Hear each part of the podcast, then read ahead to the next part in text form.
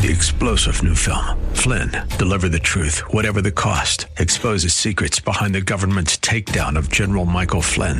Flynn knew what the intel world had been up to. He ordered the first audit of the use of contractors. This set off alarm bells. He told the truth. He was the most dangerous person for Donald Trump to hire. They had to get rid of Flynn. Flynn, deliver the truth, whatever the cost. Available now. Watch it today. Go to salemnow.com. Salemnow.com.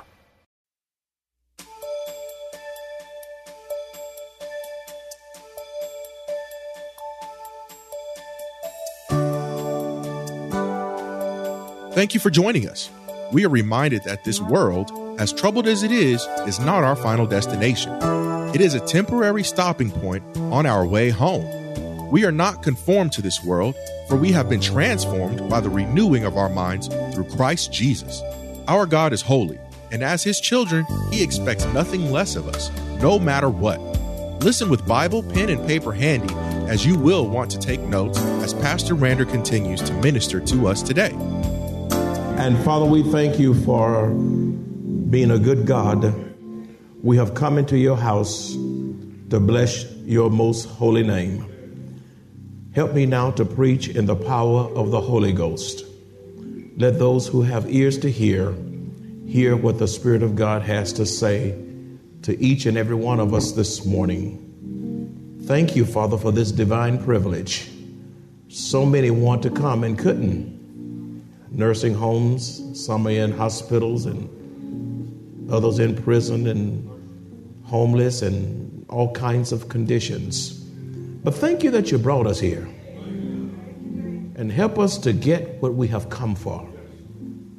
That we would grow into your likeness and be dispensers of your good news of the Lord Jesus Christ. Help me to preach now in Jesus' name. And all God's children said, Amen. God bless you. You may be seated.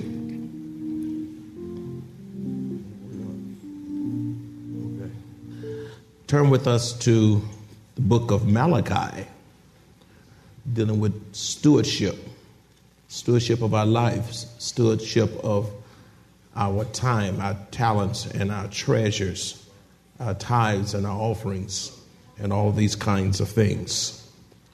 Malachi chapter 1 verses 6 through 8. Malachi chapter 1, verses 6 through 8. And there you'll find these words A son honors his father, and a servant his master. If then I am the father, where is my honor? And if I am a master, where is my reverence? Says the Lord of hosts. To you, priests who despise my name, yet you say, In what way have we despised your name? You offer defiled food on my altar, but you say, In what way have we defiled you? By saying, The table of the Lord is contemptible. And when you offer the blind as a sacrifice, is it not evil? And when you offer the lame and sick, is it not evil? Offer it to your governor. Would he be pleased with you? Would he accept you favorably? Says the Lord of hosts. And from this passage of scripture, we want to preach dishonoring God with disgraceful offerings. In this particular passage, God rebukes Israel for her unfaithfulness, starting with the priest who abused their God given priestly privileges by being negligent with sacred things. Hmm. Instead of being godly representative before the people, they were breaking the very law they were supposed to be obeying and teaching. They were a disgrace before God and hypocrites before the Israelis.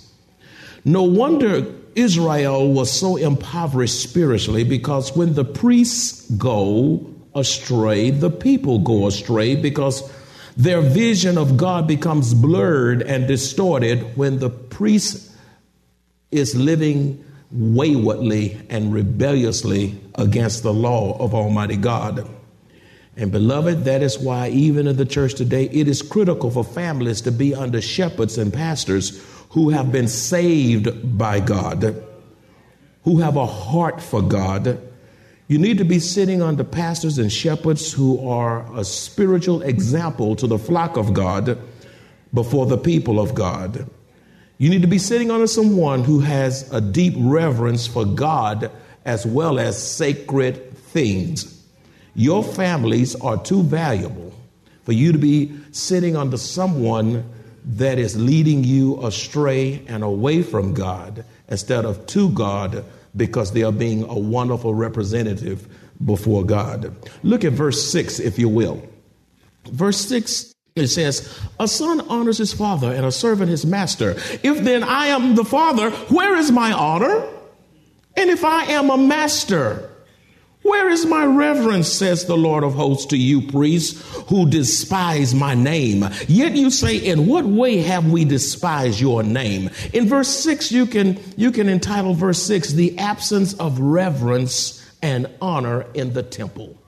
The absence, the absence of reverence and honor in the temple. Malachi asks some riveting questions in order to jolt the priests out of their state of lethargy and sinfulness. God says through the prophet Malachi, a son honors his father and a servant his master. If then I am the father, where is my honor? And if I am a master, where is my reverence? Says the Lord of hosts to you priests who despise my name. Yet you say, In what way have we despised your name? You see, church, the priests conducted themselves as though God did not exist. Apparently, the priests had become so hardened to the point that they rationalized their sins by asking an arrogant and sarcastic question in the face of Jehovah God, saying, Yet you say, In what way have we despised your name? In other words, not only did they not give God his honor and respect, the priests despised, ridiculed, disgraced God with scornful questions. These priests were on the brink of judgment, yet they were so comfortable in their sins. On the brink of judgment, but comfortable in their sins. Look at verse 7. You offer defiled food on my altar, but say, In what way have we defiled you? By saying the table of the Lord is contemptible. In verse 7 is, is dishonoring God with disgraceful food. Dishonoring God with disgraceful food. In this particular verse, Malachi transitions to the issue of offering defiled food on the altar of God. The priests offered defective, imperfect, and flawed animals, which were strictly forbidden by the law, which was insulting to God. God's law required that only perfect animals be offered to Him. If you look just for a moment, hold your thumb where you are, your finger where you are, and turn back to uh, Leviticus chapter 1, verse 3, you see here uh, God's prescription as to how offerings are to be made unto Him. In Leviticus chapter 1, verse 3, it says, If his offering is a burnt sacrifice of the Lord, let him offer a male without blemish. In other words, it has to be a perfect male sacrifice. He shall offer it of his own free will. In other words, he should not be forced to give to God. It should, he should do it freely, voluntarily, from the heart, generously, at the door of the tabernacle of the meeting before the Lord. In other words, God is not going to take offerings from his people any kind of way. Offering defiled and blemished sacrifices to the Lord is equivalent to slapping a holy God in the face. Why did Malachi call the sacrifices food? Because all the offerings were called food, the food of God. For in Numbers chapter 28, verses 1 and 2, you see why he called, God called the offering foods. In Numbers 28, verses 1 and 2, it says, Now the Lord spoke to Moses, saying, Command the children of Israel and say to them, My offering, look, my food for my offerings made by fire as a sweet aroma to me. You shall be careful to offer to me at their appointed time. When God addresses the issue of defiled food, these rebellious priests again ridicule God with an egotistical question by saying, In what way have we defiled you? The priests were corrupt without shame and without guilt as they offered to God and ate unacceptable sacrifices before God. This made the priests guilty, deserving of death. And if the priests were in this kind of condition, what hope has the people who were following the priests? Look at verse 8. And when you offer the blind as a sacrifice, is it not evil? And when you offer the lame and sick, is it not evil? Offer it then to your governor. Would he be pleased with you? Would he accept you favorably? Says the Lord of hosts. Verse 8 can be entitled Malachi's provocative question. Since the priest always responded to Malachi's charges with haughty and sarcastic questions, Malachi gives them a taste of their own medicine by dishing out a series of probing questions. He asks them, And when you offer the blind as a sacrifice, is it not evil? And when you offer the lame and sick, is it not evil? Offer it then to your governor. Would he be pleased with you? Would he accept you favorably, says the Lord of hosts? Malachi suggested that the priests take their defiled, stinky offering to their governor. Certainly, the governor, whose Persian title was Pekah, would not have been pleased with the meat from blind, crippled, and diseased animals. In fact, it would have been rejected how much more absurd it was to expect a holy God who is the creator and God of the universe to accept their polluted, low down offerings. In other words, God is saying to his people, Why offer me something you would not give your own governor? And if someone's going to give you a gift, let's just say someone decided to give you the gift of a German Shepherd puppy or uh, Chihuahua, uh, uh, Doberman, Doberman Pinscher, whatever breed you like, uh, or even a mutt. If they give you, I got a present for you, and they give you this little puppy, and the puppy have two legs off, and the puppy can't see, how would you feel? How would you feel? If somebody gave you a new car without a motor, how would you feel? How would you feel? Somebody gave you clothes and you put it on and it ripped up the scene. How would how would you feel? You'd be talking and man, why they give me this junk? I mean, I mean, this is not even this is not it. It, it, it costs nothing. Not even you want something that's absurd and something that's defective. That's not a true gift. And that's not honoring the person that you, your friend, your parents, your loved one, your siblings, you give people something that costs you something. You give folks something that's worth something. You don't just throw together some little nuggets of whatever and then say, I hope you enjoy it. Leviticus chapter 22. Look at every one of you turn to Leviticus chapter 22. It's a book that many Christians don't frequent. Uh, Leviticus 22, 19 through 22. You're hanging with me? Leviticus 22, 19 through 22. I love all these pages being turned to the glory of God. It says, Here's another prescription. You shall offer of your own free will. Keep under, underlining that. Of your own free will. In other words, nobody ought to force you to give. You ought not be cursed uh, or coerced to give. Uh, you ought not be threatened and all these kind of things. Uh, what, what you do to God ought to be done out of a love for Him a passion for Him.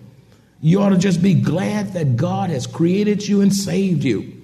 You shall offer of your own free will a male without blemish from, the, and it tells you what to give from the cattle, from the sheep, or from the goats. Whatever has a defect, you shall not offer, for it shall not be acceptable on your behalf. Verse 21 And whoever offers a sacrifice of a peace offering to the Lord to fulfill his vow, or a freewill offering from the cattle or the sheep, it must be what? Perfect to be accepted. There shall be no defect in it.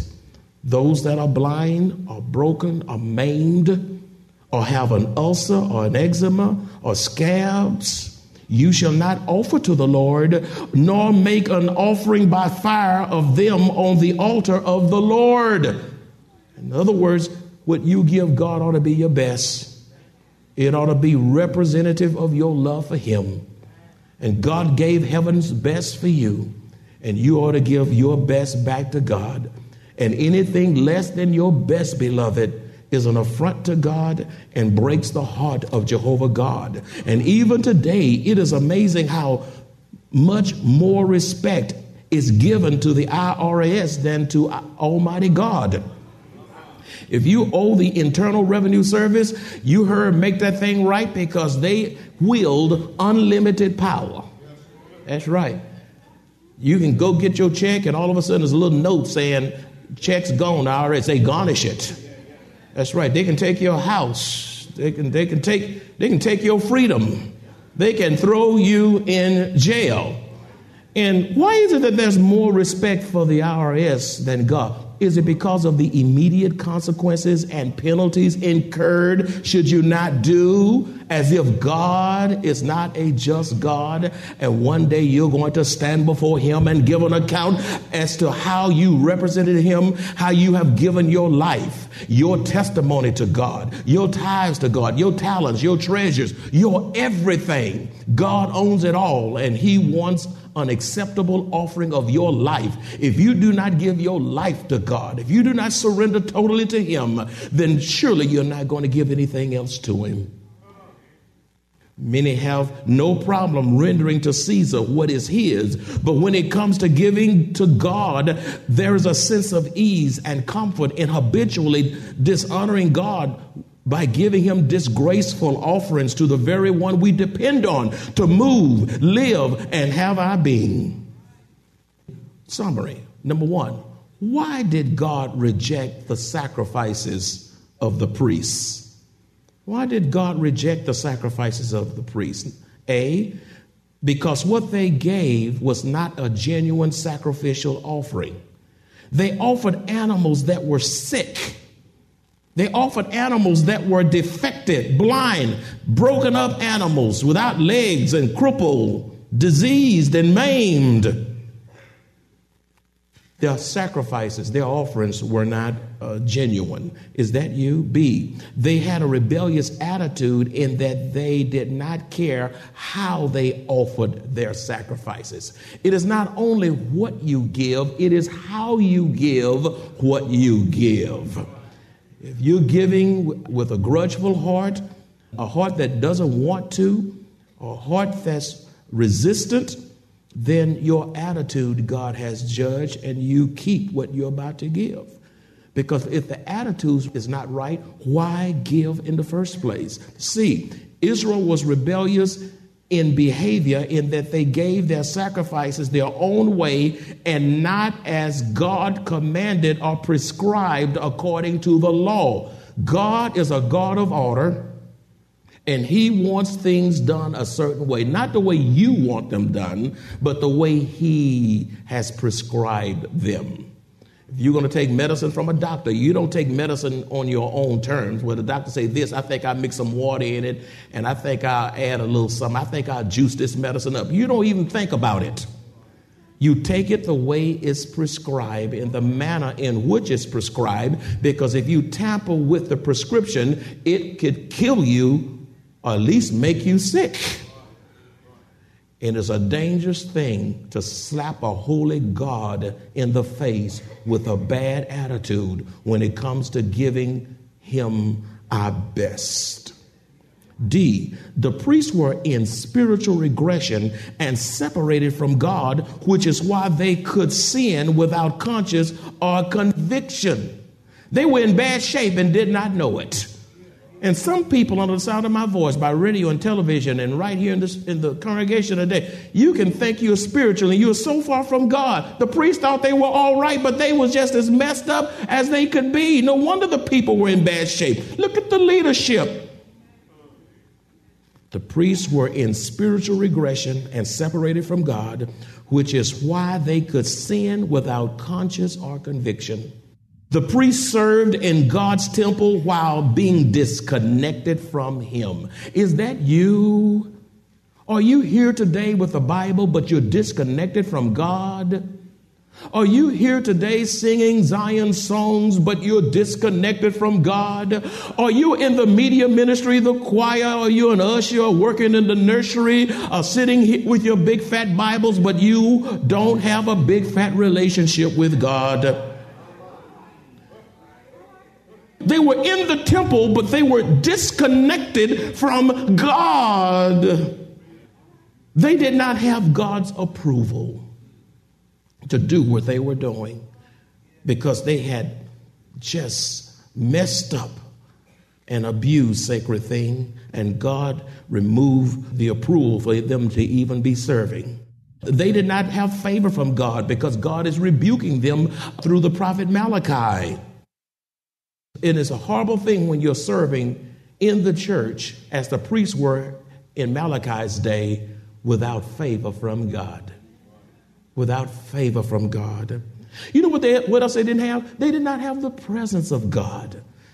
It's a horrible thing when people can see everything but the presence of God in you and upon you. They don't see that holy aura uh, they don't see that Christian disposition, the presence of God. Uh, they did not have the anointing of God.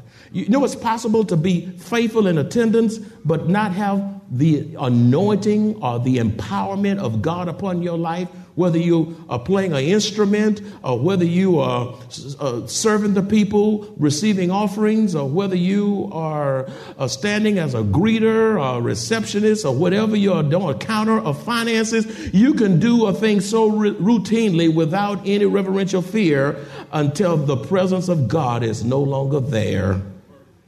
And so it is today. Many are serving in the Lord's church in the same spiritual condition as the priests. Number two, in this passage, we see an absence of reverential fear. Say reverential fear. Say it a little bit louder. Say it a little bit louder. Say that's strong, young man. What is lacking in the church and in the Christian life is the reverential fear of God. Malachi 1 6 in the text says, Where is my reverence? You need to underline that, highlight it, put a double line or do whatever you can do with it, but don't let that's the gist of this passage. Where is my reverence? What a question. Sometimes you can speed read the Bible, read so fast, and the, the principles and the scriptures can't resonate with you. That's the question. Where is the reverence or fear of God in your life? Well, let me pose the question this way, my friends. What does it mean to have the reverential fear of God, and how do you know when you don't possess it? What is the reverential fear? Malachi is speaking on behalf of God, and he, he's questioning the people. God uses Malachi and God asks the question through Malachi Where is my reverence? What does it mean to have a reverential fear of God? And how do you know when you don't possess that reverential fear? And that's why some churches are in a mess. Many Christian lives are in a mess. They have no respect for God, no regard for God, and no reverential fear for God. They can do anything and it don't even bother them. Go to sleep and snore. To have a reverential fear of God is to honor Him To have a reverential fear of God is to have a deep respect for God. To have a reverential fear of God is to be awed at God, to have a holy awe of God. A W E. It is an admiration of God. It is a deep, abiding affection for God. If you look closely, you'll see something there. Look at Malachi chapter 1, verse 14b. It says something else profound there. It says, For I am a great king. Oh, man, that, that's awesome. For I am a great king, says the Lord of hosts, and my name is to be feared among the nations whether it's Africa or China, whether it's America, uh, Australia, New Zealand. He says, For I am a great king, says the Lord of hosts, and my name is to be feared among the nations. Where is the reverential fear of God in America? Where's the reverential fear of God in the White House, in the Senate, in the Congress, in the Supreme Court, in the governorship, mayoralship, uh, uh, in the school boards, in the school systems, uh, in the judicial process? Where is the reverential fear of Almighty God? Sin is a violation of the Word of God. When we gave our lives to Christ, we confessed and repented of our sins.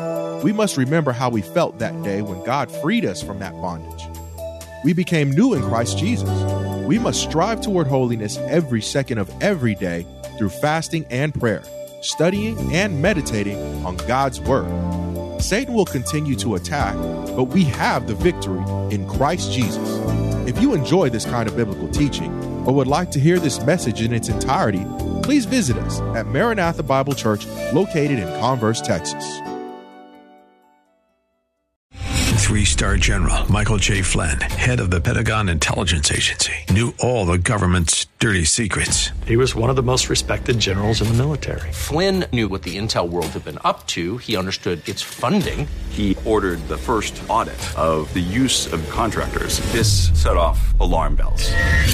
The explosive new documentary, Flynn, Deliver the Truth, Whatever the Cost, uncovers the facts behind this scandal. Flynn told the truth. He was the most dangerous person for Donald Trump to hire. I find out the worst enemy that I'm going to face in my life is right here in America. They took my assessment and they wanted me to change it. And I was like, I'm not changing it. They had to get rid of Flynn with in depth interviews, archival footage, and never before seen personal records of the man behind the headlines. I just felt like I was drowning. Flynn, deliver the truth, whatever the cost. Available now. Watch it today. Go to salemnow.com. Salemnow.com.